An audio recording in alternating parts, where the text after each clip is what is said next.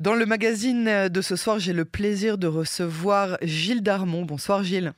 Bonsoir. Merci d'avoir accepté notre invitation sur Cannes en français. Vous êtes le fondateur et le président de l'ONG israélienne La Tête, que tout le monde connaît, dont on a tous forcément un jour entendu parler. Euh, ce soir, on va parler euh, de, beaucoup d'aspects euh, de, de, vos nombreuses activités. Mais pour ceux de nos auditeurs qui ne connaîtraient pas, on va quand même rappeler en quelques mots, et je vous laisse le soin de le faire, quelles sont les actions générale ou, peut-être plus habituelle de la tête, pas dans le contexte de la guerre actuelle dans laquelle nous nous trouvons euh, tout d'abord, merci pour votre invitation. Euh, et pour répondre à votre question, eh bien, euh, depuis 1996, en fait, l'organisation La Tête s'est fixée comme objectif de lutter contre la pauvreté en Israël et de le faire à travers, je dirais, l'enrôlement de la société civile israélienne. Donc aujourd'hui, l'essentiel de notre activité euh, se concentre sur euh, euh, deux, piliers. La première, c'est de répondre aux besoins sur le terrain. On le fait essentiellement en étant les opérateurs d'une banque alimentaire depuis, depuis plus d'une vingtaine d'années aujourd'hui, qui nous permet en fait d'assister à peu près 95 000 familles à travers le pays dans plus de 125 localités. On a également un programme d'assistance auprès des rescapés de la Shoah nécessiteux qui euh, nous permet cette fois-ci euh, deux fois par deux fois par mois de pourvenir à leurs besoins. Deux fois par mois. plus de deux fois par mois, oui. On parle de plus de 1450 rescapés de la Shoah nous assistons de façon holistique parce que c'est pas simplement les besoins alimentaires auxquels on va répondre, mais c'est l'ensemble de leurs besoins, que ce soit les traitements dentaires quand c'est nécessaire, euh, les lunettes euh, quand c'est nécessaire, euh, les réparations au sein de la maison, le remplacement dans la salle de bain de la baignoire par une douche, le fait, la mise en, mise en conformité de leur logement avec des normes de sécurité, de façon à ce que en fait, ces rescapés de la Shoah puissent terminer leur, leur parcours, je dirais, de façon digne mhm. et avec le soutien de la société civile israélienne. Donc ça, c'est l'essentiel de notre activité de soutien. Voilà, ça c'est... Le... En, parallèle, oui. en parallèle de cela, euh, il était évident qu'on euh, n'allait pas s'arrêter dans cette, euh, dans cette optique-là de simplement d'être en quelque sorte une rustine aux failles sociales de la société israélienne. Notre rôle, c'est également de à travers la mobilisation des citoyens israéliens, et eh bien, de demander au gouvernement israélien, aux dépenses publiques de l'État, et eh bien, de mettre euh, la question de la pauvreté en, au top des priorités. Euh, c'est ça, parce que j'allais dire, euh, quand il n'y a pas de, de, assez de présence de l'État, c'est les civils qui doivent s'organiser. On, voit ça aujourd'hui, ça, évidemment depuis le début de la guerre, mais effectivement, on, on, ressent que tout ce dont vous parlez devrait être pris en charge par l'État. Effectivement. Effectivement. Alors, tant qu'on est dans une, dans une situation où, euh, je dirais, l'implication de la philanthropie, de la société civile euh, s'inscrit dans une mesure temporaire ou marginale en termes de, euh, en termes de volume, alors, quelque part, c'est une situation qu'on peut accepter. Mais là où c'est inacceptable, c'est le moment où, en fait, la philanthropie va se substituer à l'État et va prendre en charge des responsabilités critiques au niveau social pour la société israélienne, simplement avec des moyens qui sont très limités, puisque ce sont les moyens de la philanthropie et non pas ceux de l'État.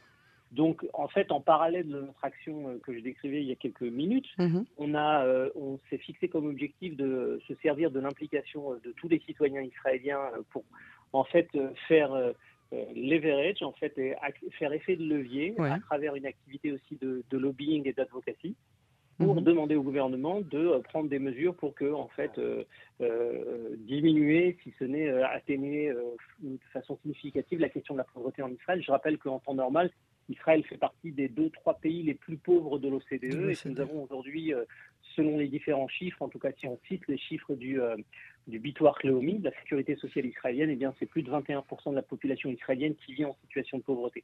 Donc on est dans une situation acceptable.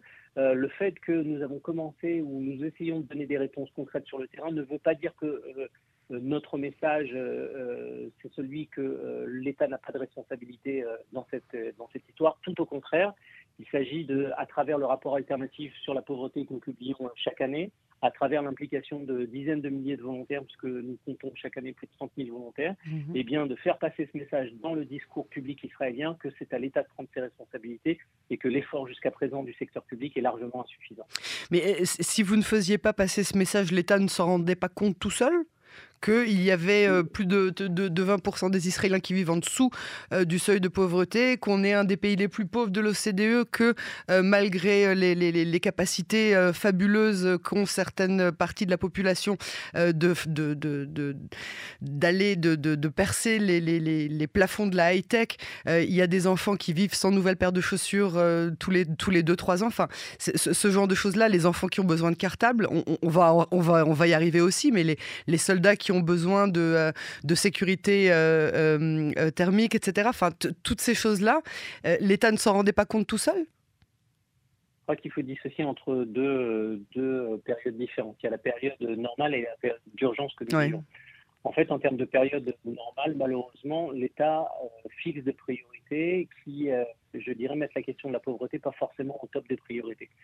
C'est en ça que, c'est en ça qu'à mon sens, il y a un, euh, espèce de, non-sens, non-sens euh, national, un espèce de scandale qui veut que euh, plus de 2 millions de personnes qui vivent en situation de pauvreté soient en quelque sorte les oubliés de la politique publique israélienne. Bien sûr que ces chiffres-là qu'on citait il y a quelques secondes, eh bien, les, décisionnaires politiques les connaissent. Euh, je dirais que malheureusement, le poids politique de la question de la pauvreté n'a pas été suffisamment important euh, ces dernières années pour se traduire en une pression politique euh, suffisamment forte pour que finalement le budget de l'État vienne refléter ses priorités. Alors si on veut être tout à fait honnête, il y a eu des efforts qui ont été faits ces dernières années, mais euh, je dirais que le, retard à combler est tel qu'il nous faudra encore de nombreuses et de nombreuses années pour pouvoir rétablir un certain équilibre, une certaine normalité. Qu'est-ce qu'on va dire, qu'est-ce qu'on va appeler comme normalité? Eh bien simplement que le taux de pauvreté en Israël soit euh, équivalent à, euh, je dirais, la moyenne de l'OCDE. On ne demande pas d'être dans les pays les moins mhm. inégalitaires du monde ou les plus riches du monde. On veut simplement qu'on soit dans la moyenne. Je crois qu'il est important de rappeler que le projet sioniste, à son origine, avait deux objectifs un, euh, offrir un endroit, une sécurité pour les juifs du monde entier, mais aussi lutter contre la pauvreté inhérente qui était celle du peuple juif au moment où euh, Théodore Herzl porte son projet de, de, sionisme. Et c'est euh, là un des échecs de ce que, de ce que Israël a généré ces 75 dernières années, c'est le fait que nous sommes dans une situation où la pauvreté est un phénomène endémique en Israël et largement répandu. Alors, Maintenant, en ce qui concerne la situation d'urgence, pour répondre à votre deuxième question, à la deuxième partie de votre question, oui, oui. Euh, malheureusement, euh, euh, et on l'a fait, on a, on a, fait le constat une fois de plus, on l'avait fait déjà en ce qui concerne l'organisation La Tête au cours de la deuxième guerre du Liban, quand nous avions pris la responsabilité de distribuer des colis alimentaires aux populations de la frontière nord réfugiées dans les abris pendant plusieurs semaines. On avait fait aussi ce constat-là au moment de la crise du Covid. Eh bien, l'État n'est pas capable de répondre de façon adéquate à des situations d'urgence malgré, malgré les différents outils dont il dispose. Et peu importe les gouvernements peu importe les gouvernements. Je crois que c'est une c'est un déficit euh, bureaucratique hum. et qui euh, vient en fait témoigner de la euh, je dirais la constance réduction et quelque part comment dire, hein, pour rester politiquement correct, de, la diminution de l'efficacité des services de l'État auxquels on assiste depuis 20 ans. Euh, l'État se retire petit à petit de, ses missions euh, régaliennes. L'État, euh, petit à petit, a de moins en moins de pouvoir d'influence sur la réalité, en tout cas de façon certaine en quelques heures. Et c'est ce qui s'est passé une fois de plus pendant, dès le début de la guerre. En fait, c'est la société civile voilà. dans ce fabuleux effort de solidarité, je dirais quasi historique, s'est levé tel un seul homme mmh. pour pouvoir répondre à l'ensemble des besoins qui, qui, et aussi magnifique que et aussi magnifique que ça l'est, euh, c'est aussi un vrai drame. Ça hérisse le poil de beaucoup de personnes qui disent pourquoi est-ce que l'argent doit sortir de la poche euh, de, tout un chacun alors que précisément c'est l'État qui doit fournir tous ces besoins-là et qui doit mettre la main à la poche pour pouvoir euh, donner ce dont ces civils ou ces soldats ont besoin? Le, fait qu'on prépare, le fait qu'on prépare, euh, un, on va dire une, jolie soupe euh, pour les soldats pour leur faire plaisir, leur donner un goût euh, de maison, quelque chose de fait maison, je peux tout à fait comprendre et c'est adorable. Le fait qu'on aille nourrir des gens, le fait qu'on aille porter secours à des gens qui en ont besoin parce que l'État ne met pas la main à la poche au bon moment, est-ce que quelque part l'État n'est pas à l'aise dans ce laxisme en se disant bon bah voilà les, les Israéliens sont des gens fabuleux, ils vont ils vont faire ça tous ensemble. Ils vont, euh, ils vont s'activer, ils vont se rassembler nous, on n'a pas vraiment besoin de s'inquiéter. C'est la question qu'on se pose euh, depuis la création de l'organisation de la tête. je crois que notre façon de notre façon d'y répondre, c'est de dire d'un côté, si moi demain matin je peux, euh, et on va parler de cette situation d'urgence, préparer des repas chauds pour pour des soldats, amener de l'aide à un rescapé de la Shoah qui en a besoin, qui en a besoin, que ce soit à Ashkelon, à Sderot ou sur la ligne de feu, eh bien, c'est de ma responsabilité de le faire, la responsabilité de citoyen israélien, ma, ma responsabilité d'être humain. Par contre, si je m'arrêtais là, je ne serais pas, euh, je ne serais pas un citoyen responsable. C'est-à-dire qu'il faut prendre cet acte de solidarité comme un moyen de pression sur le gouvernement, en lui disant la situation qu'on vit actuellement est une situation qui n'est pas normale. Le fait que, encore une fois, la philanthropie ait pris ses responsabilités et dès les premières heures se soit mis en marche pour pouvoir aider euh, nos soldats ou nos rescapés de la Shoah ou nos personnes âgées ou les personnes simplement en situation de difficulté financière, eh bien, ce n'est pas normal. Alors, à la décharge de l'État, je ne suis pas sûr qu'un autre, autre système étatique euh, dans le monde aurait été capable de faire face aussi rapidement à l'importance euh, des mhm. besoins. Mhm. C'est-à-dire qu'il y a là une, opposition de style entre un secteur étatique, bureaucratique, qui est très difficile à mettre en mouvement et qui est très difficile à, bouger, et qui de fait n'est pas adapté à une situation de crise, et euh, le, secteur philanthropique, le secteur associatif, qui lui est extrêmement réactif, ah, extrêmement flexible, extrêmement dynamique. Donc euh, hum. euh, ça, c'est quand même une opposition de style qui n'est pas euh, unique au gouvernement israélien, mais qui est le fait même de la bureaucratie et de l'appareil public. Maintenant, pour rendre à César ce qui est à César, le gouvernement a ses moyens, il se met petit à petit en marche. On a vu ces derniers jours des annonces de la part du gouvernement sur un soutien important aux personnes qui avaient, et aux familles qui avaient été touchées directement par la guerre, aux entrepreneurs individuels qui avaient subi une diminution de, une diminution de, euh, revenus euh, suite à la guerre. Oui, mais on crève de peur depuis le Covid parce que, par exemple, l'aide qui a été proposée aux, indépendants et qui finalement s'est avérée non pas être une aide, mais un prêt qu'ils ont dû rembourser rubis sur l'ongle, euh, du coup, les gens commencent un petit peu à trembler en se disant est-ce que d'ici quelques mois, ils vont pas faire passer ces, cette main tendue vers les gens qui ont été directement touchés comme un, un prêt sur le long terme avec des intérêts très bas, mais qu'on n'a pas envie de devoir rembourser d'ici quelques mois ou quelques années. Bien évidemment. Et ce qui est sûr, c'est que je ne suis pas là pour être euh, l'avocat de l'État. Ce que je peux dire, c'est que l'État rentre dans cette crise avec ses outils et que euh, moi, de mon point de vue, en tant que responsable associatif et euh, simple citoyen, je trouve, comme vous, que cette réaction tarde à venir, qu'elle n'est pas forcément adéquate. Maintenant, si je veux être juste dans la façon dont on regarde ce qui se passe, encore une fois, c'est l'opposition de style qui veut que l'État en fait ne soit pas n'ait pas les outils pour faire ce travail comme il, comme il se doit. Euh, euh, je crois que la clé de toute cette histoire, c'est qu'on reste tous des citoyens attentifs et qu'on puisse continuer à, euh, je dirais, s'exprimer sur cette, incohérence, sur cette absurdité qui veut que c'est nous, citoyens, qui prenons nos responsabilités. Donc soyons vigilants, continuons à avoir un regard critique sur l'État pour pouvoir maintenir, entre guillemets, la pression, mais c'est une pression positive. L'idée est de dire on paye nos impôts, l'État d'Israël est un État riche, euh, on n'est pas dans une situation de pauvreté, l'État est capable de faire face euh, à ces dépenses supplémentaires. Il, manque deux choses, il manque un vrai courage politique, mais également que nos amis fonctionnaires du département du budget du ministère des Finances eh bien, ouvrent un peu plus les cordons de la bourse. cette doctrine économique d'ultralibéralisme qui est le, je dirais, le, fil conducteur de la politique économique d'Israël depuis, euh, euh, la fin des années 80, eh bien, il serait temps qu'il change. Il change parce que la situation le justifie, parce que nous sommes en état d'urgence et que euh, plus encore ou autant, je dirais, que le défi militaire que nous avons en face de nous, eh bien, on a un défi social. Si demain l'intérieur, le front intérieur, si demain l'arrière, comme on dit en français, s'écroule, eh bien, un, euh, ça sera euh, euh, donner, victoire à, donner la victoire à nos ennemis. Et deux, c'est l'équilibre même de la société israélienne qui sera remis en cause. On ne peut pas avoir une victoire militaire si on, la construit sur un espèce de désert et de, de ruine sociale, parce que ça servira à rien. Donc on a deux défis aujourd'hui sur la table. C'est à la fois le défi militaire, il faut écraser nos ennemis, il faut vaincre le Hamas et faire payer les bourreaux, mais de l'autre côté, il faut que la société israélienne se renforce, il faut que notre capacité de résilience nous permette de construire une société plus juste.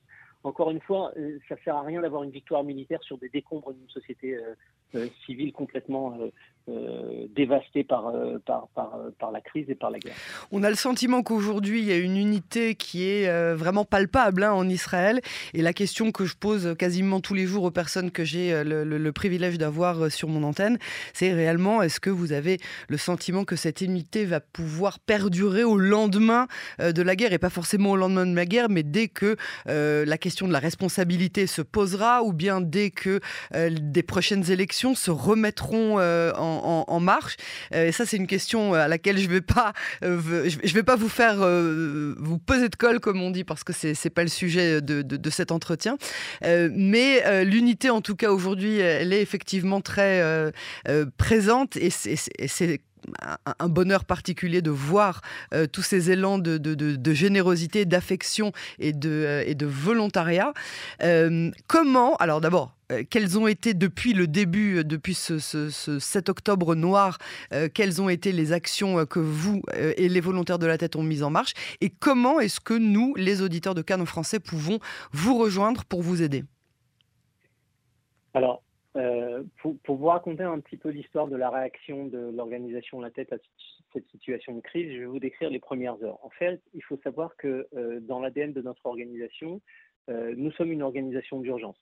Nous sommes une organisation qui avons appris à travailler dans des situations de crise, mmh à tel point que chaque responsable de département au sein de l'organisation à ce qu'on appelle un euh, manuel de crise. C'est-à-dire qu'à hmm. partir du moment où on euh, décrète la situation d'urgence au sein de l'organisation, l'ensemble des, euh, des, responsables de l'organisation eh bien, voient leur rôle changer. Comme des réservistes.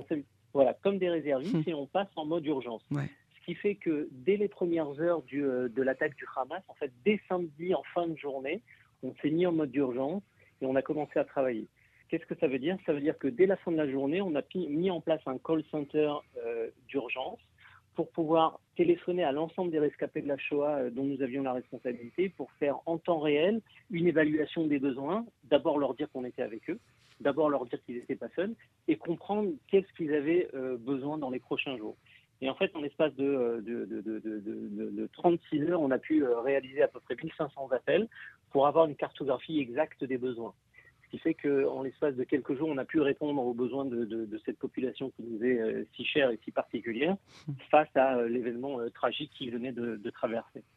Et à partir de ce moment-là, l'ensemble de notre travail, ça a été de faire un aller-retour entre d'une part, d'une part, un mécanisme d'évaluation des besoins sur le terrain parce que, autant dire clairement, les premiers jours et même jusqu'à il n'y a pas longtemps encore, on était en face d'une situation de chaos énorme. C'est-à-dire qu'on euh, on comprenait quelque chose était en train de se passer dans la société israélienne, on comprenait qu'il y avait un besoin énorme de tenir l'ensemble des pièces de la société israélienne ensemble, mais identifier clairement les besoins, c'était un, un, un, de défi assez important.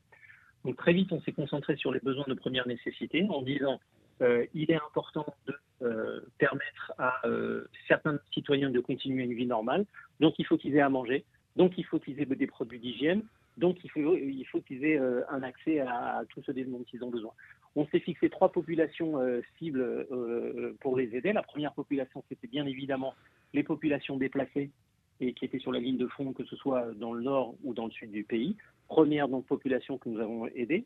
Deuxième population, les populations fragiles, à la tête desquelles on parle d'abord et avant tout des rescapés de la Shoah et des personnes âgées, nécessiteuses bien évidemment. Et enfin, troisième euh, type de population avec lesquelles on a travaillé, ce sont les réservistes, ce sont les soldats qui se sont retrouvés du jour au lendemain euh, euh, sur la ligne de front, mais avec l'intendance de l'armée qui avait du mal à suivre. Donc là aussi, leur fournir les, des besoins de première nécessité. Donc toute l'action de la tête s'est articulée autour de ces trois populations et autour de la notion de besoin de première nécessité. Au fur et à mesure que dans l'urgence, on a voilà dans l'urgence. Au fur et à mesure que la guerre a continué, on a identifié d'autres besoins.